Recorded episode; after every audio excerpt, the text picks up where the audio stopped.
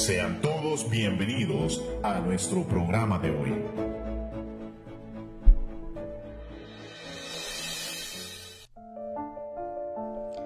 4 de la tarde con 00 minutos. Hoy lunes 31 de octubre, fecha, una fecha inolvidable.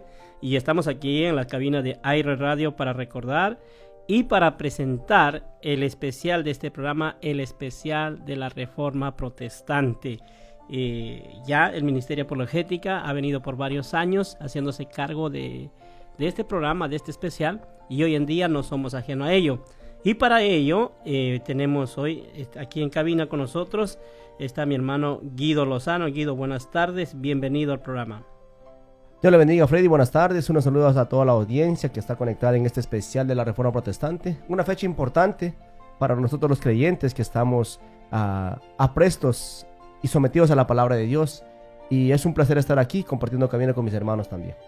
Eh, gloria a Dios, también hoy tenemos la visita de dos jóvenes y uno de ellos, mi hermano Cristian Tajay. Cristian, buenas tardes, bienvenido. Buenas tardes a todo, igualmente a todos los que nos están oyendo el día de hoy. Es un placer poder estar aquí el día de hoy. Amén. También está con nosotros César. César, bienvenido, buenas tardes. Buenas tardes a todos. Uh, espero que este, este uh, especial pueda ser una bendición para muchos. Amen. It's a pleasure to be here. Aleluya. También en cabina tenemos a mi hermano Denis Maravilla, quien está y ayudándonos en los controles. Y nos metemos de lleno ya eh, Hoy, dicho sea de paso, se, se, celebra 505 años de la Reforma Protestante, aquella reforma que tuvo, trajo un cambio completo a la humanidad. Y queremos comenzar, eh, ¿cuál ha sido el impacto que la Reforma trajo a la humanidad? Y, vamos a comenzar, eh, hay un paradigma que nosotros deberíamos adaptar para nuestra generación. La Reforma Protestante del siglo XVI presentó un cambio de paradigma en el cristianismo respecto a la historia hasta ese momento. Sabemos que Jesucristo es la solución a todos los problemas humanos y es la solución que Dios ha provisto para la reconciliación y sanación de todas las cosas. El cristianismo introdujo esa fuerza transformadora en la sociedad.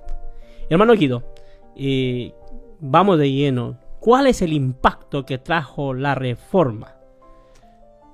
Sí, cuando nosotros vemos la, eh, reforma protestante como un hecho histórico, podemos reconocer que había... Hay historia que todavía no la conocemos muchas de las personas. Y por lo tanto, por lo tanto, Dios en su, en su soberanía permitió que en el siglo XVI se produjera un impacto en la sociedad de aquel entonces. Dicho esto, podemos decir el impacto que, es, que la, reforma protestante hizo no solamente fue en Europa, sino trascendió al mundo entero. Es por eso que, que Dios y la iglesia han tenido diferentes grados de efectividad a través del tiempo. Durante los primeros tres siglos, por ejemplo, de la era cristiana, fue bastante efectiva en la transformación de la cultura del imperio romano. Eso lo sabemos cómo el cristianismo impactó a la, sociedad romana, hasta el punto que muchas de las prácticas paganas fueron decayendo y perdiendo importancia, inclusive siendo erradicadas. Eh, todo esto se daba debido al que el cristianismo tomó influencia e impactó la sociedad. Por eso, si podemos ver un poquito de la, de la historia de los romanos, tenemos como ejemplo la lucha de los gladiadores, que era una lucha salvaje, donde personas se, metían a un coliseo a, asesinarse prácticamente por una... Era por placer, para complacer al pueblo. Las otras fiestas que, se realizaban, fiestas bestiales, donde se sacrificaban a, los, a sus dioses, sus respectivos dioses que ellos tenían. Y habían eh, eh, luchas de animales, lucha entre animales y personas. E, era, era, terrible todo lo que, lo que ellos practicaban y eso era una cultura que estaba emergente e, en el siglo primero. Por eso, y, había muchas prácticas paganas también que estaban influenciados por la cultura pagana, naturalmente. Por eso, cuando la iglesia influencia, lo que transformó fue la civilización moderna. El paganismo del imperio romano fue ocupada por una iglesia, por la fe en Jesús, por el cristianismo. Esto, gracias, se podría decir en un, en un punto, dado que Constantino da como, ah, como la religión del, del imperio al cristianismo. De ahí del siglo, del siglo IV hasta el siglo XVI, la iglesia tuvo una efectividad muy limitada. Queremos recordar esto. Si bien el cristianismo civilizó a Occidente y creó una sociedad en base a sus ideas, la fusión con el poder político fue un problema para, para el cristianismo. El sentido de dependencia de los ricos, la necesidad de ejercer hegemonía sobre, los- sobre las personas pobres, dicho sea de paso, hege- hegemonía es tener supremacía sobre otra persona o de un, de un país a otro país. Esa- esas influencias se, empezaron a corromper dentro del, dentro del cristianismo, que, que se conoce como catoli- catolicismo romano. Es por eso que ellos se habían alejado demasiado del- de la fe que el Nuevo Testamento estaba enseñando desde los tiempos antiguos. Y, y hasta la Edad Media, la Iglesia Católica Romana era más que una institución política y económica. En su comunidad, en su comunidad espiritual, para la cultura europea, se habían desviado completamente de la fe de Cristo. Habían, yo quiero resaltar esto, Freddy, y a todos los oyentes, que ellos habían dado importancia más a lo que los hombres creían, a lo que la palabra de Dios decía. Había una ignorancia total de la palabra de Dios. Y esta, esta realidad llevó que muchos hombres se levantaran antes que hubiera la reforma protestante. Pero a todos se los cayó, se los, se los asesinaron, los metieron presos y los trataron de acallar a, otros hombres, como Hus, como Wycliffe. Y esta realidad despertó en el corazón de, de un monje agustiniano también un celo por la palabra de Dios. Creo que esto fue el, el- el- el- el punto clave donde la reforma surge como una necesidad a la comunidad, a la cultura. Y esto nos lleva a pensar de que el impacto que nosotros hemos recibido de la reforma actualmente todavía está vigente. Ahora, desde la perspectiva, en- desde nuestra perspectiva cristiana, desde el siglo XVI la reforma implicó un cambio en el paradigma del cristiano, eso es lo que nos quieres decir, ¿verdad? Así es. El- y basado en una nueva visión sobre cómo debe funcionar la iglesia. La iglesia prácticamente no estaba funcionando como Dios había, como se había ordenado, había sido ordenado por los padres de la iglesia. Se estaba manejando a, como la iglesia romana quería que se maneje. Ahora, César, ¿quién nos puede decir cómo entra Jesucristo dentro de la reforma protestante? ¿O cómo, cómo qué entra Jesucristo en la reforma protestante? ¿Será él la solución a los problemas o será una historia más? Es, es, es muy interesante esto porque el, como, como sabemos el Señor es la, la respuesta, es la verdad, es el camino, es el, realmente el centro del, cristianismo. Pero también cuando, cuando estamos viendo ese tiempo que estaba, que estaba ahí, ¿verdad? Y estaba trayendo un nuevo mensaje para muchos que es, es un, un similaridad entre los judíos de ese tiempo y la iglesia católica que estaban abrazando lo que es lo que fue realmente el egoísmo humano en querer dar poder en, en- lo que el humano puede ser y eh, Jesús realmente traiga un mensaje que es muy diferente en lo que nosotros como humanos ah, podemos pen- pensar, ¿verdad? Eh, muchos hasta hoy en día todavía piensan que la, lo que podemos hacer como un ser humano, los actos que hacemos, lo que decimos en nuestras palabras nos puede alcanzar la salvación, pero realmente como siempre estamos aprendiendo también, solo, solo es por, por Cristo que podemos obtener la salvación. Inspirados en los principios bíblicos esenciales, como la gloria de Dios y en todas las cosas, la supremacía de Cristo, la salvación de por medio de la gracia, la salvación por medio de la fe y el predominio de las escrituras, se creó todo un movimiento que transformó primero a la iglesia y luego a la cultura de las naciones de Europa del Norte. Hablando de Europa, eh, Cristian, las naciones de Europa del Sur abrazaron la reforma o no abrazaron la reforma ellos. no lo abrazaron. De, hecho, De hecho, la, la- la- permanecieron bajo el catolicismo romano y bajo un atraso cultural. Y ese atraso fue en distintas áreas. Fue en, en lo cuanto a so- fue social, fue político, hasta económico. Y hasta el día de hoy sigue, se sigue, uno pue- sigue vigente eso. Uno, uno lo puede, puede, puede notar. Se, se nota el contraste entonces. Ajá. Entonces, eh, eh, ¿y qué, qué- qué- qué- esos atrasos que tú nos dices, este, debido a qué? La reforma, entonces, en otras palabras, el, Europa del Norte no quiso aceptar la reforma protestante. Eso es lo que me quiere decir. Sí. La. Euro- la Europa del Sur. De- Ah, la Europa sur, del Sur. De Europa del Sur. Amén. Entonces, en esos atrasos hay algo que queremos resaltar, Guido. Por ejemplo, la Iglesia Católica se ha predominado por el servicio, más no por el intelecto. Sí, e- efectivamente, eh, cuando nosotros fomentamos una idea, un, un pensamiento, un movimiento político, filosófico, lo que queremos, queramos este, seguir, ¿verdad? Tenemos que tener una base sobre el cual podemos, eh, creemos lo que hacemos. No podemos llevar a, tener eh, una creencia en algo que no, no existe. Y eso es lo que la iglesia de aquel entonces católica romana hizo.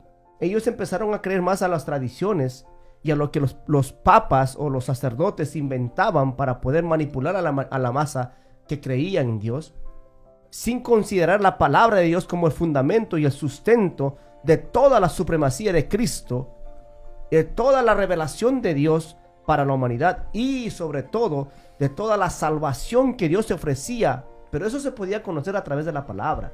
Había un error muy, muy, este, muy común, bueno, un, un mal de- diría yo, y ese mal era que no permitían que leyeran la Biblia. De partiendo de ahí ya era un problema en sí mismo. Entonces lo que queremos, lo que queremos resaltar aquí, había mucho analfabetismo dentro de la Iglesia Católica Romana. Absolutamente. El, el porcentaje de analfabetismo en esos tiempos era del 90% de las personas eran analfabetas y el 10% de la, la alta sociedad, la clase alta, solamente ellos podían leer y podían escribir. Aunque ellos estaban sometidos piadosamente a la iglesia sirviendo, pero estaban sirviendo ideas de hombres, ¿verdad? Eso es lo que queremos entender. Y estaban sirviendo a una sociedad, estaban sirviendo, pero su mente, su conciencia, sus emociones y sus voluntades no estaban comprometidas con Dios. No sé si, si, César o Cristian me puede decir, ellos, si nos damos cuenta, eh, todos estos ah, llamados santos, muchos de ellos eran analfabetos. Uno de ellos, para resaltar, hay un santo en Perú que le llaman San Martín de Porres. San Martín de Porres era uno que estaba al servicio de la Iglesia Católica Romana, pero cuenta la historia que no sabía leer, pero por su devoción, por, por estar al servicio, al servicio de la Iglesia Romana, lo canonizan como un santo. Lo canonizan a él porque simplemente sa- sabía barrer bien nada más. Si, si, si eso es, eso es una, quizás una virtud para poder este, ser santo, o, yo creo que es un problema en sí mismo, ya que contradice a la fe cristiana. Ahora, nadie se está negando que las obras dentro de la fe es buena. No, no, de ninguna manera. Simplemente, para nosotros poder comprender la magnitud del Dios que servimos, tenemos que conocerla a través de su palabra. ¿Y cómo se hace eso? A través de la lectura de su palabra. Y eso fue lo que produjo la reforma protestante. Ese es el impacto, entonces queremos ver el impacto de la reforma protestante. ¿Cómo, ve- cómo ven ustedes, muchachos, el impacto aquí en, en este tiempo, el siglo XVI? ¿Cómo ves, Cristian, tú el impacto que ha causado la reforma protestante? Bueno, bueno hay, hay muchos aspectos porque lo, lo podemos ver en, en, en la área intelectual, por ejemplo, si uno se da cuenta, hay, eh, si, si vemos, por ejemplo, mi- mi- solo miremos, si, si uno mira lo que vendría siendo el Sur- Suramérica, Centroamérica y ve ya lo que vendría siendo Norteamérica, va a notar una, una, un cambio, eh, hay como, un- hay como una, una brecha. Y, y si, pero si uno se pregunta qué es, por qué es de que porque es de que hay, se nota un cambio, es porque si uno se pregunta quiénes fueron los que colonizaron Sudamérica, Centroamérica y quiénes col- coli- col- ah, se me fue la- perdón, col- col- colonizaron Norteamérica, sabemos que fueron los, los puritanos que vinieron a, a- a- a- a- fue- fue- es decir, fueron cristianos reformados que vinieron a, a- a- a- a colonizar Norteamérica, mientras que la, ah, fue la iglesia católica que más bien, católicos que, que vinieron a, a- a colonizar lo que vendría siendo Suramérica. De México para abajo. Ajá, y, si- y- Centroamérica y Sudamérica. ajá, y, y si uno mira los cambios, solo por ejemplo, solo eh, comparémoslo en cuanto a lo social, lo económico, ya solo con esos dos hay una, hay una, hay una, una distancia bien notable.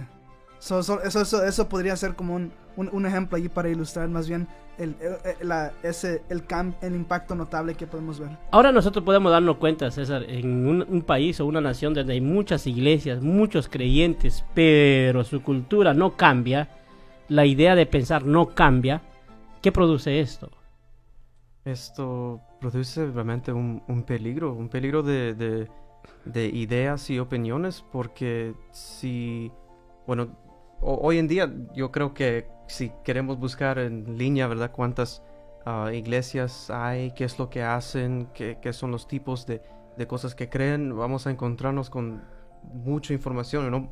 Nunca vamos a poder you terminar todo, pero um, realmente cuando, cuando enfrentamos este, este um, realidad de que la, la lectura y en poder leer, escribir, estudiar e- es importante. Yo sé que hay muchos que tal vez ah, esto eh, era como un, un di- dificultad en su vida, pero más eh, el, bueno, el Señor nos, nos, nos, nos llama para escudriñar sus escrituras. Y eso, eso es poner una atención muy, muy como, like a, a very close attention a, su palabra. Cuando, cuando hacemos eso, bueno, ah, me imagino que hay muchos que cuando se están, ah, están leyendo la palabra del Señor se dan cuenta de que, bueno, ¿por qué, por qué está haciendo esto este cierto grupo? ¿Por qué está haciendo esto este, um, you know, creencia o, religión? Y, y un pensamiento adentro es como que, que, no, leen la, la misma palabra de Dios, pero están haciendo algo completamente diferente.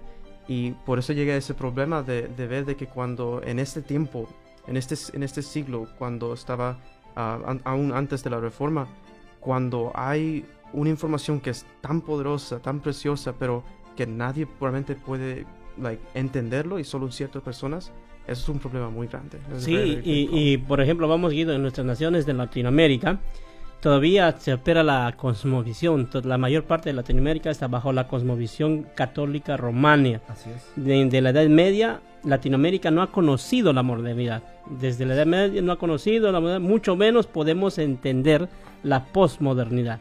Es que el problema surge desde el desarrollo, vamos a hablarlo así, desde, desde el desarrollo de las personas, desde la educación.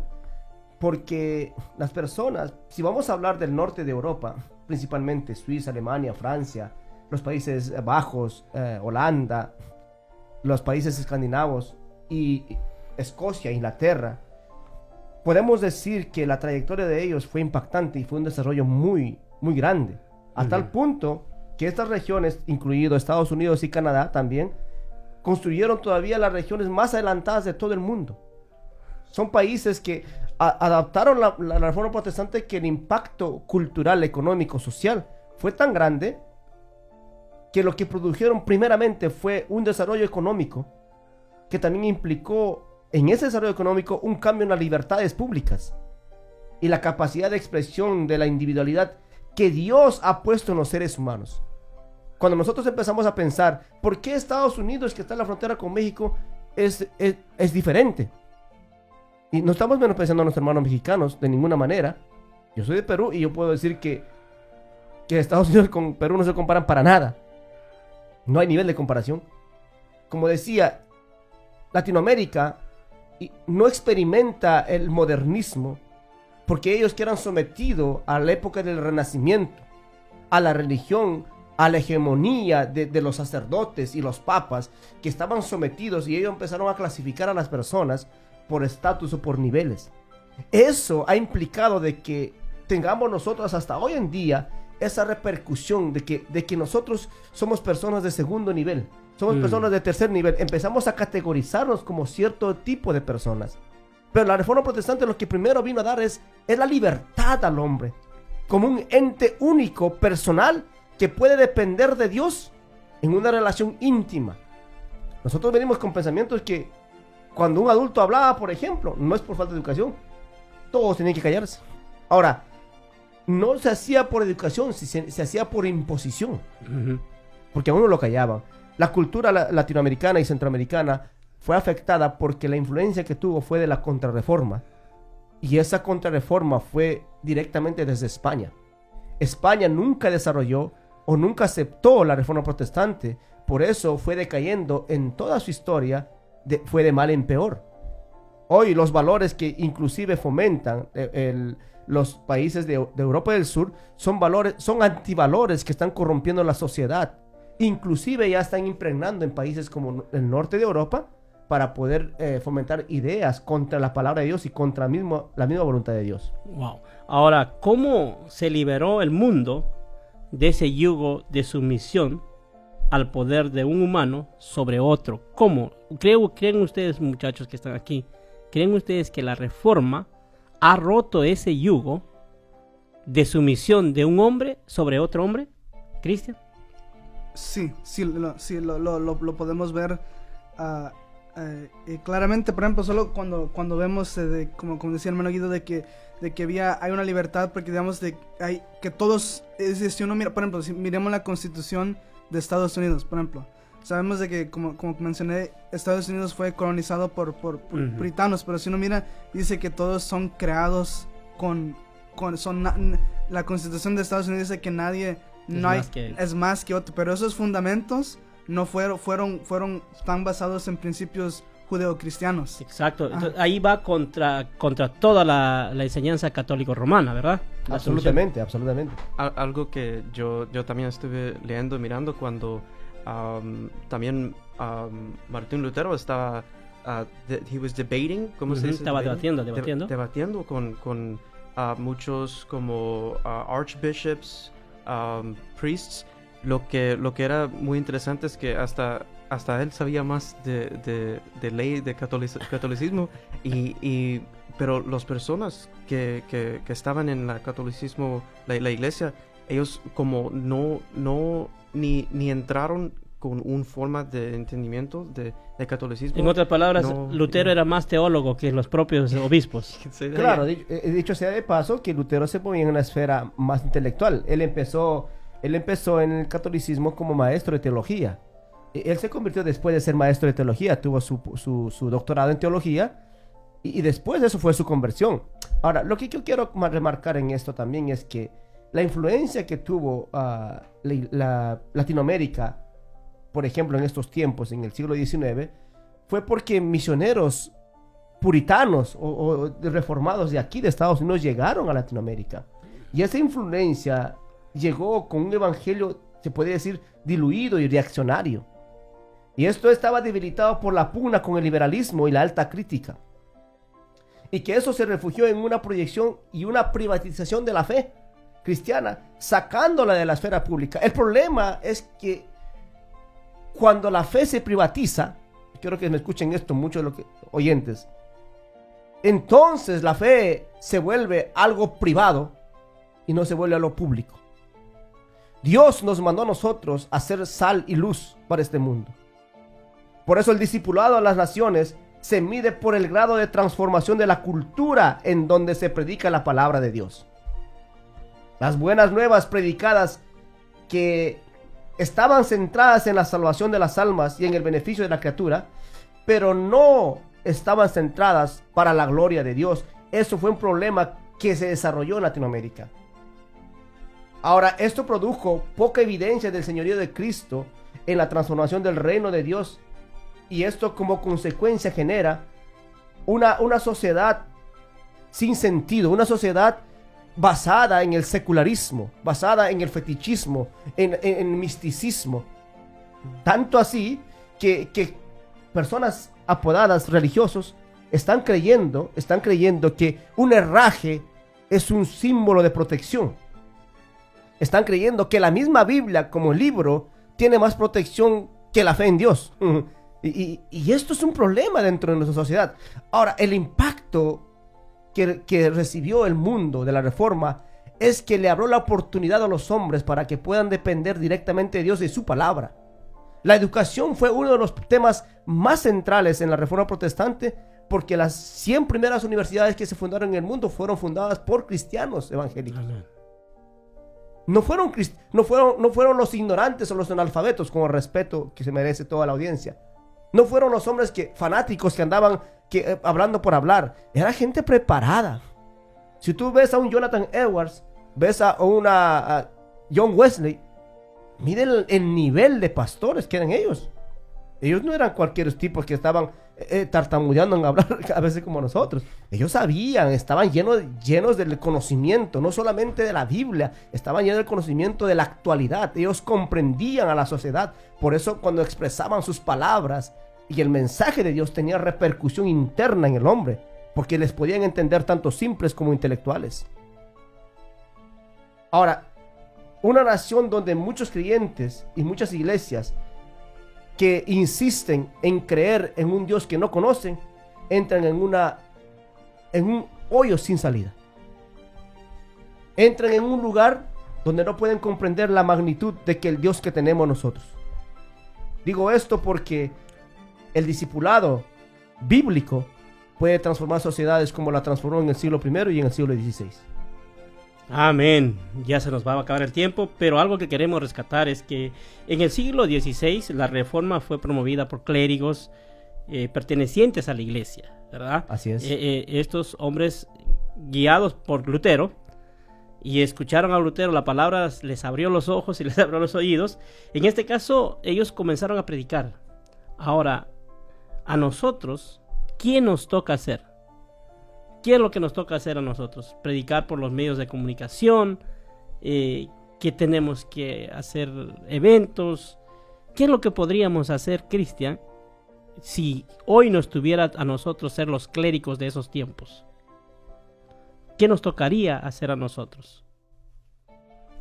Sí, como, como igualmente, como estuvimos viendo esto, hay eh, como vemos, tanto como hubo, una, una, reformación hace 500 años, igualmente hoy en día hay necesidad de otra, otra, otra reforma, se podría decir, porque como estuvimos discutiendo de que hay, hay cosas de que se están, aún en, la fe cristiana se están de, desvaneciendo. Entonces, como dijimos, ah, nuestro, yo creo que cada, el, cada creyente eh, debe de igualmente a sí mismo como, como eh, los reformadores de ese tiempo se apegaron a la escritura, así nosotros debemos de hacerlo igualmente, así de esa forma y, poder siempre mantenernos a, la, idea bíblica. Un minuto, César, ¿qué, es lo que podemos hacer nosotros? Yo, yo creo que como, como antes estaban hasta llegando, ¿verdad?, a los, los ciudades pequeños para poder a, básicamente anunciar las, las buenas nuevas yo, yo creo que hoy en día, si es en cualquier lugar que estamos, si, estás, si estamos en la escuela, en medios sociales, ah, en el tiempo adecuado, ¿verdad? En el trabajo, yo, yo creo que el, lo más importante es de, de, invitar a las personas que pueden hacer un, una investigación, pero genuino, de la palabra del Señor. Porque hasta, hasta muchos ni, ni saben lo que es la reforma protestante. Eh, me, sorprendí en esa realidad y cuando, cuando invitamos a personas para, para hacer ese reto de, de, hacer esta, esta investigación, ah, creo que va a despertar esa curiosidad otra vez en, en las personas de, de querer conocer al Dios verdadero.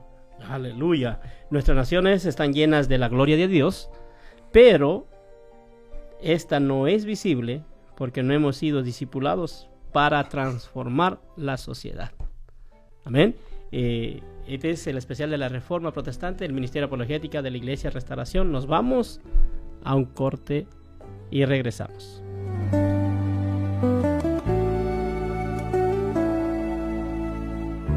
Maestro, necesito un milagro. Transforma hoy mi vida, Hace tiempo que no veo la luz del día, están tratando de enterrar mi alegría, intentan ver mis sueños cancelados. Lázaro, escucho tu voz cuando aquella piedra se movió. Después de cuatro días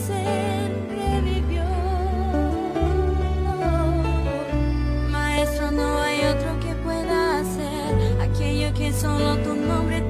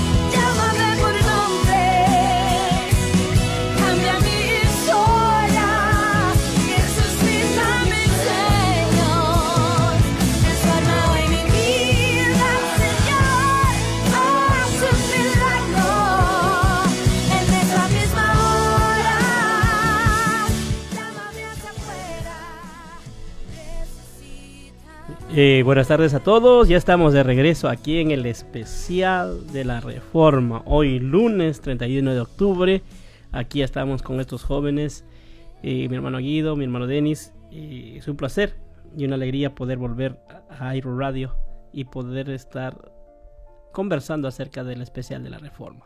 La Reforma, un modelo para la iglesia de hoy. Creemos nosotros que la iglesia será un perdón, que la reforma protestante será un modelo para la iglesia de hoy? Y vamos a hacer dos preguntas, hermano Guido. ¿Por qué a 505 años de haber ocurrido, nosotros hoy revisamos un evento como la reforma protestante? Es una de las preguntas. ¿Por qué la reforma es todavía un referente para la iglesia de Jesucristo de hoy? Primeramente, ¿por qué la reforma todavía es un referente para la iglesia de Cristo hoy? Eh, no solamente es un referente, es también eh, para la iglesia, perdón. También es un referente para, para las naciones modernas.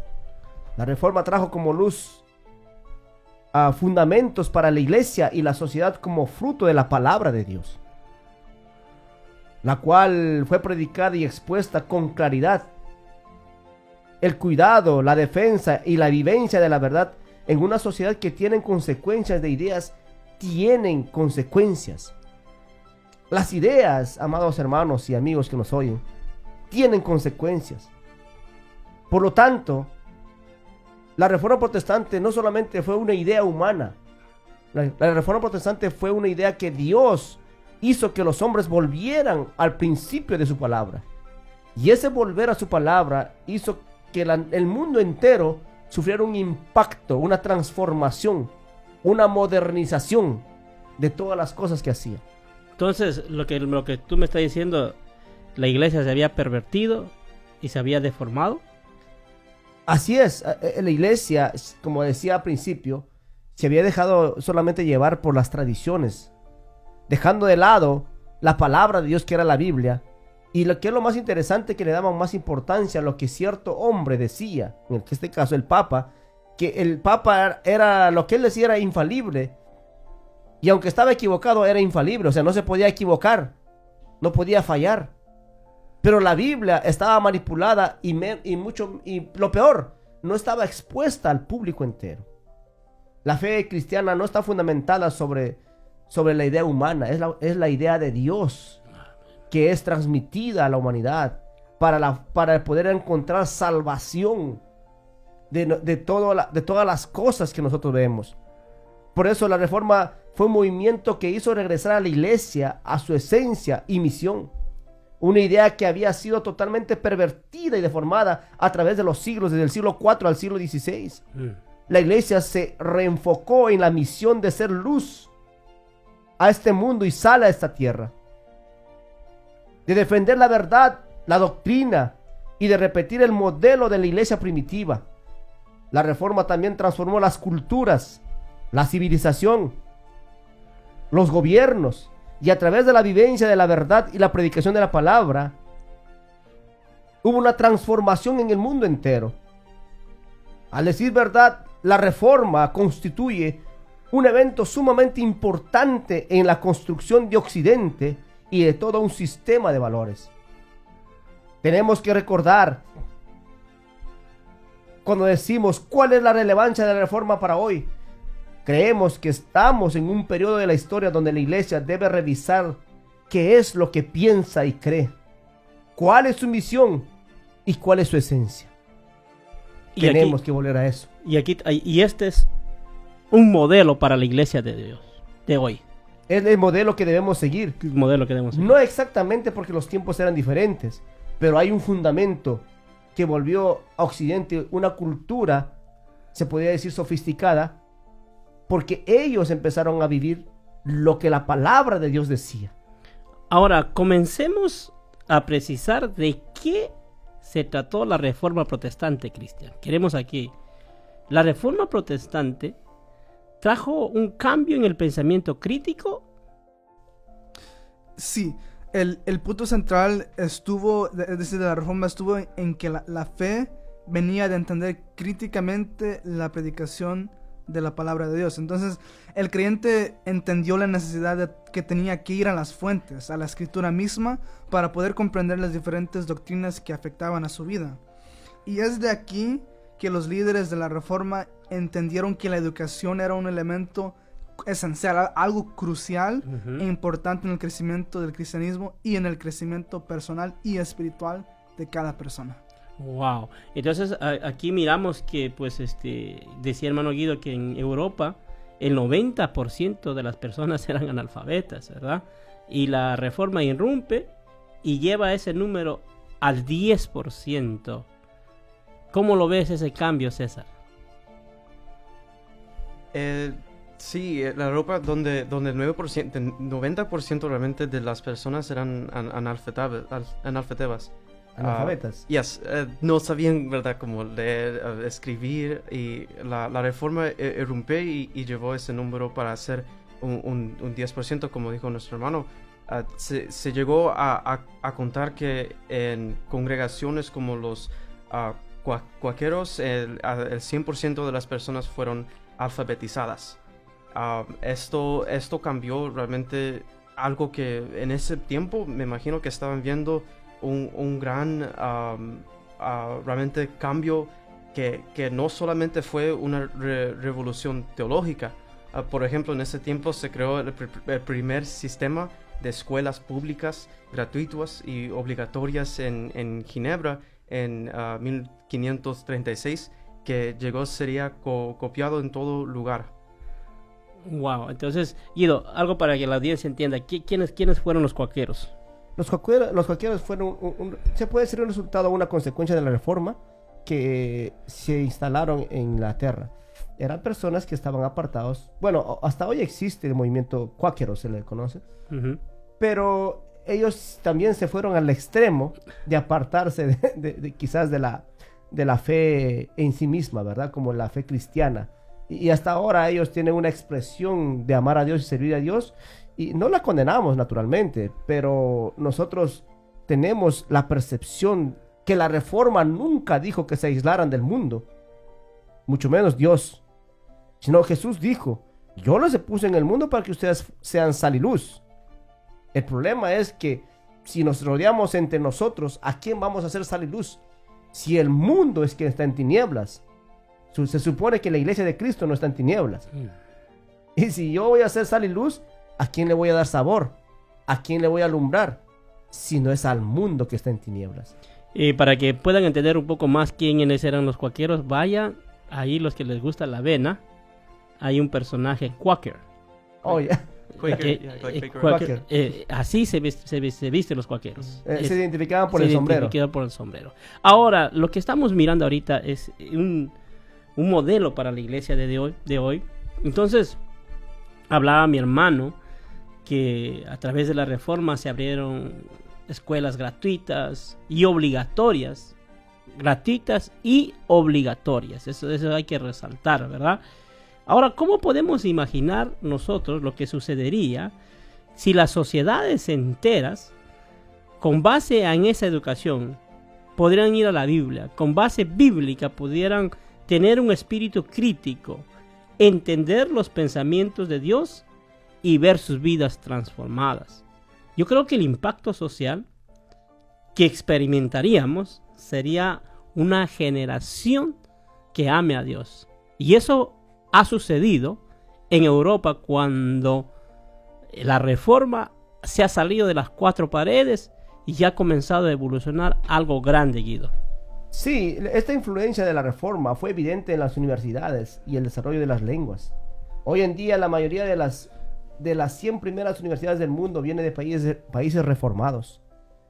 Un estudio en el Banco Mundial se encontró de, de que de 1901 a 1990 el 64% de los premios Nobel había surgido en países reformados y un 22% por el ah, un 22% de Israel o de los judíos. En cuanto a las lenguas, Cipriano de Valera tradujo la Biblia al español y su obra fue catalogada como un éxito lingüístico por la, por la lingüística de Menéndez de Pelayo. Cuando Lutero traduce la Biblia de, de dialectos rudos y básicos al alemán, produce un documento que constituyó el fundamento de la lengua alemana moderna. Este, este si, si nos damos cuenta, la iglesia no solo estaba impactando al interno de, de la congregación, sino esta repercusión fue fuera de la iglesia. Cuando antes se centraba toda la fe en una religión, en una hegemonía, en un en grupo de personas, hoy la fe, después de la reforma, la fe se estaba divulgando por afuera y el impacto se estaba viendo en la sociedad. Cuando Cristo vino, Cristo no vino a impactar necesariamente en la religión judía. Él vino a impactar toda la sociedad. Y cuando, por eso cuando él salía y predicaba el evangelio, él no medía a quién predicar el evangelio. Él, predicaba a prostitutas, a, hombres enfermos, endemoniados, y, predicaba a todo mundo. El, el detalle es que el impacto que causó Cristo en su generación fue tan grande que ha repercutido hasta estos tiempos.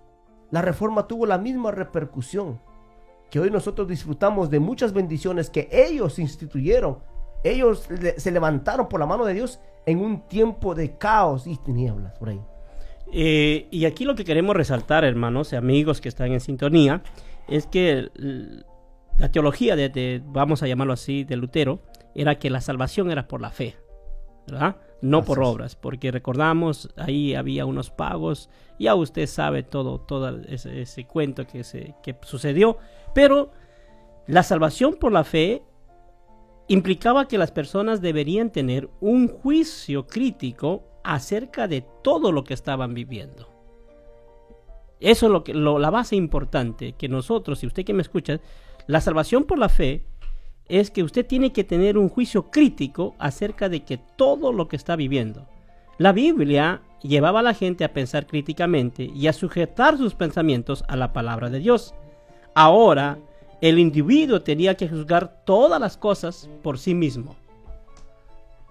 Sí, aquí lo que, lo, que quiero resaltar es esto, que la Biblia llevaba, lleva y llevaba a la gente a pensar críticamente, a sujetar sus pensamientos a la palabra de Dios.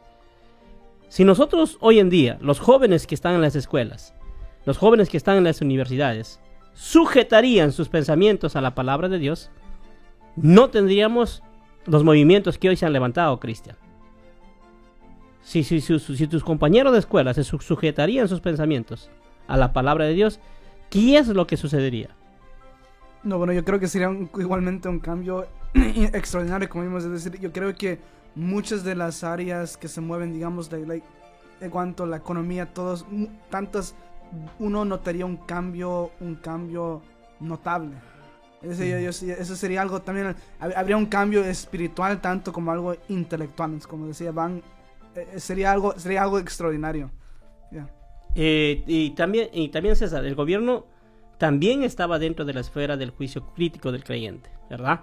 Todo, todo el sistema de gobierno estaba dentro del juicio del creyente, mientras que no sucedía la reforma, se, estaba la homogeneía que llamaba Guido, el poder del hombre sobre el hombre. Pero después de la reforma ya el hombre comienza a mirar cómo, cómo está formado el gobierno, ya comienza a juzgar toda la esfera. El conocimiento de la, de la doctrina de la depravación total del hombre hacia el creyente reformado viene con sospechas de adquisición de poder limitado. Aquí el hombre está reconociendo que ha pecado, que ha nacido fallado. Ahora, ¿cómo ¿Cómo nació constitucionalmente una autoridad gubernamental bajo, bajo el rey César? Tenía, tenía que gobernarse por una constitución. pues una persona depravada no podía vivir sin límites. E, eso, eso es algo que, que es como una ley de naturaleza, ¿verdad? Eso no, no, no puede ah, servir en, este, en esta vida que vivimos. Ese, ese modelo se replicó en Ginebra, ah, luego en eh, Socia y finalmente en los Estados Unidos de, de América, donde la constitución ah, de 1700 87 reflejó ese espíritu eh, crítico. Ah, ahí realmente estaban hablando de algo muy, muy diferente. Eh, en the, ah, the, Birth of the United States, estaban hablando de que cada hombre tenía un derecho que fue dado por Dios. Que no, no, no, no tuvimos, realmente eso es cada ley que fue, fue establecido y me imagino que muchos estudiantes lo saben hoy en día, ah, que ha estudiado el US History, saben de que um, sus vidas cuando estaban viviendo allá en, en England um, estaban realmente muy um, oprim- oprimida, ¿verdad? Que hasta entraban en las casas, llevaban lo que nece- necesitaba las personas de la ley, um, cobraban um, mucho, ¿verdad? Casi se, muchos se recordaban, ¿verdad? De los impuestos que cobraban hace muchos años, pero e- ese eh, realmente lleva, la reforma realmente lleva que podemos ah, experimentar la libertad que el Señor nos, nos dio, no, no un hombre. Ujú. Ahora, la economía también tuvo un boom extraordinario como consecuencia del mismo espíritu, como consecuencia de la reforma, Guido. Antes de la reforma, el sistema clerical aparentaba construir todo aquello que era sublime para la gloria de Dios. Pero el trabajo de las personas comunes y corrientes no era apreciado. Yo quiero agregar algo que, que César decía, ¿eh? De- decía este, en, un comentario, que los sistemas constitucionales no fueron generados por un arte de magia, Mm. fueron creados a causa del pensamiento crítico, del espíritu crítico de las personas que creían en un Dios vivo, Basados en la... ¿Me estás hablando? Basados en la depravación en la total. depravación total. Porque ellos consideraban, como decía eh, César, ¿verdad? Decía que una persona que es depravada no puede tener todo el poder, porque al tener todo el poder se corrompe. Así es. Y como, oh, bueno, hemos visto dictadores en la historia. Muchos dictadores en la historia tuvieron todo el poder. Y vimos el caos que provocaron en el mundo entero. Por eso cuando, cuando, cuando el creyente empieza a hacer su crítica hacia el gobierno, lo hace bajo la... Bajo la carac- bueno, se, se puede decir bajo el ojo de la Biblia, bajo el lente, entendiendo de que una persona al tener todo el poder va a provocar guerras mundiales como la provocó. Ahora, estas ideas que se estaban manejando aquel entonces, de los gobiernos regidos por una ley, tristemente no se pudo repercutir en Latinoamérica. Y hoy los problemas que enfrenta Latinoamérica es específicamente eso, que los dictadores como Cuba, Nicaragua, Venezuela, bueno, y otros dictadores que hubieron antes, en Chile y en Perú también, arruinaron al continente. Cuando Freddy hablaba de la economía que, se estaba resu- resurgiendo, cambiando de, de tema, la reforma, o con la reforma hay un retorno al mandato de Dios y al hombre, no solamente a los clérigos, aquellos que predicaban la palabra, sino a todo ser humano, de ir y sojuzgar la tierra buscando la gloria de Dios en todo lo que hacía. Ahora, el artesano en su pequeña zapatería estaba dando honra al Creador. Ese nuevo empeño crea un círculo virtuoso en la economía de las naciones. El trabajador busca producir buena mercadería, venderla, ahorrar e invertir. Todo con un propósito divino. El sociólogo, bien dijo el sociólogo Max Weber, planteó esto. Más tarde que ahí nace que el capitalismo moderno que nosotros tenemos aquí en los Estados Unidos nace justamente de ese pensamiento, de ese comportamiento humano, porque una de las cosas que aprendieron ellos a hacer las cosas, hacerlas bien.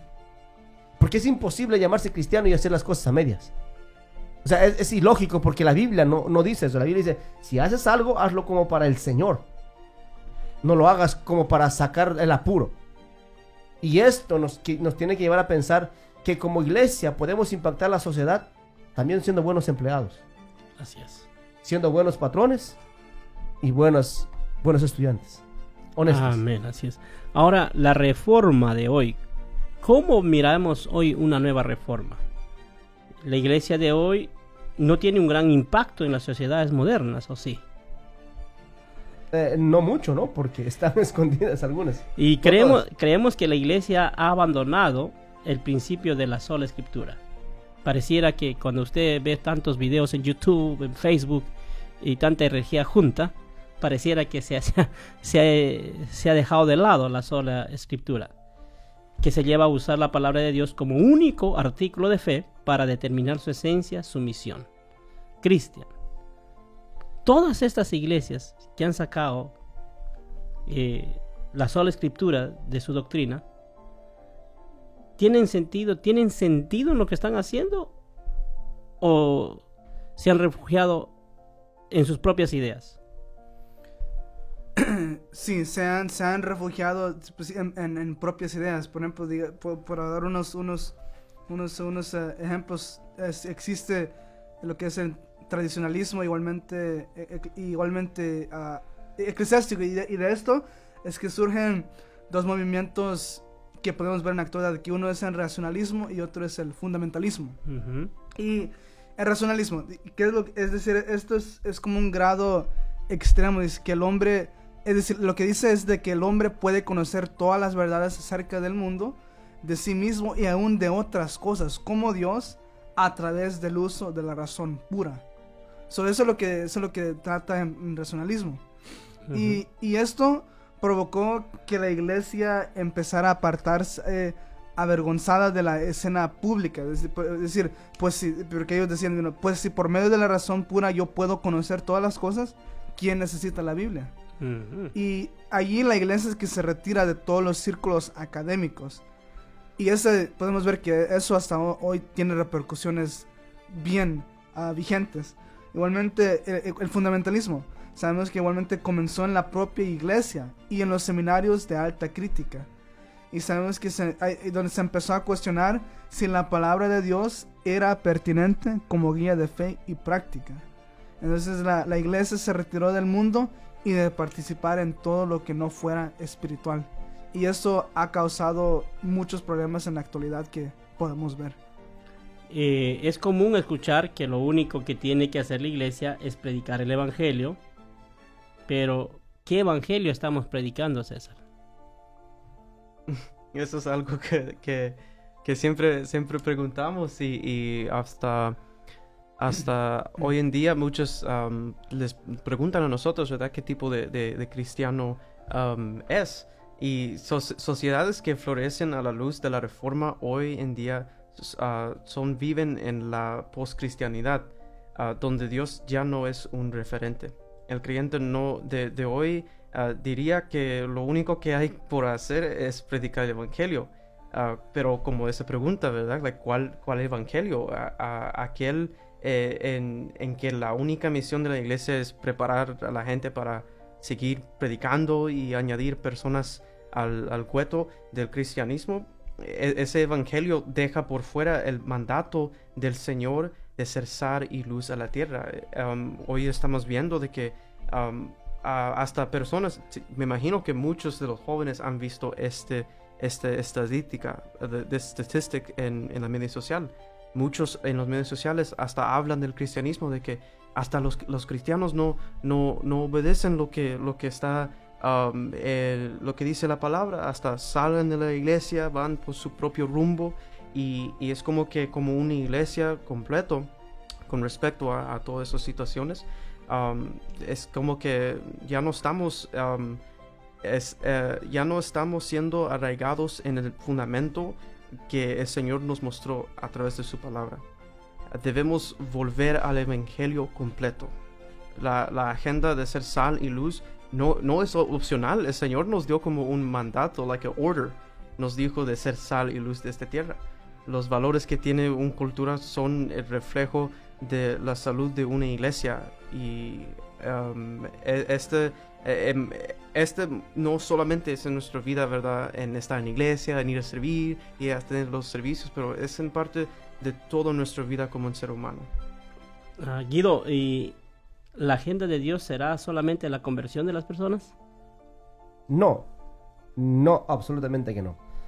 No porque el principal objetivo de Dios no es atraer adeptos a la fe, sino es traer discípulos que puedan repercutir dentro de la iglesia y fuera de la iglesia. Si la reforma hizo algo, es por ejemplo impactar con la gente que estaba fuera de la iglesia. Muchas de las veces, el, eh, a veces de las personas que, que piensan por el hecho de ir a una iglesia ya tienen una participación o, o pertenecen a una determinada religión, están, están en un error ¿Por qué? Porque están sufriendo los embates de la fe porque no conocen la trascendencia. Ahora, hay, una, hay, una, hay un algo marcado en el corazón de los hombres que necesitamos volvernos a la palabra de Dios. Necesitamos ser activos dentro y fuera de la iglesia. Se nos acabó el tiempo, eh, hermanos. Eh, Cristian, gracias por tu participación. 10 segundos para despedirte de la audiencia. Sí, hermanos, como, como estamos viendo la- el, el impacto de, de la reforma es algo maravilloso. Igualmente sabemos de que hay que seguir igualmente siempre esas ideas, es decir, hay una, se necesita una reforma igualmente hoy, hoy en día. César, 10 segundos para despedirnos. Ah, que, que sí, que todos nosotros podemos ah, ah, obedecer esas palabras que el Señor nos dijo, ¿verdad? De evangelizar a las naciones, a discipular las naciones, no solamente a, a los que están aquí ah, cerrados en una iglesia, ¿verdad?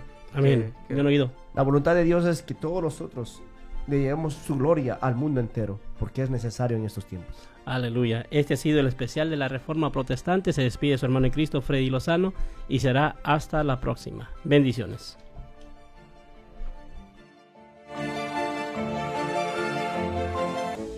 Gracias por escucharnos. Te invitamos a nuestro próximo programa.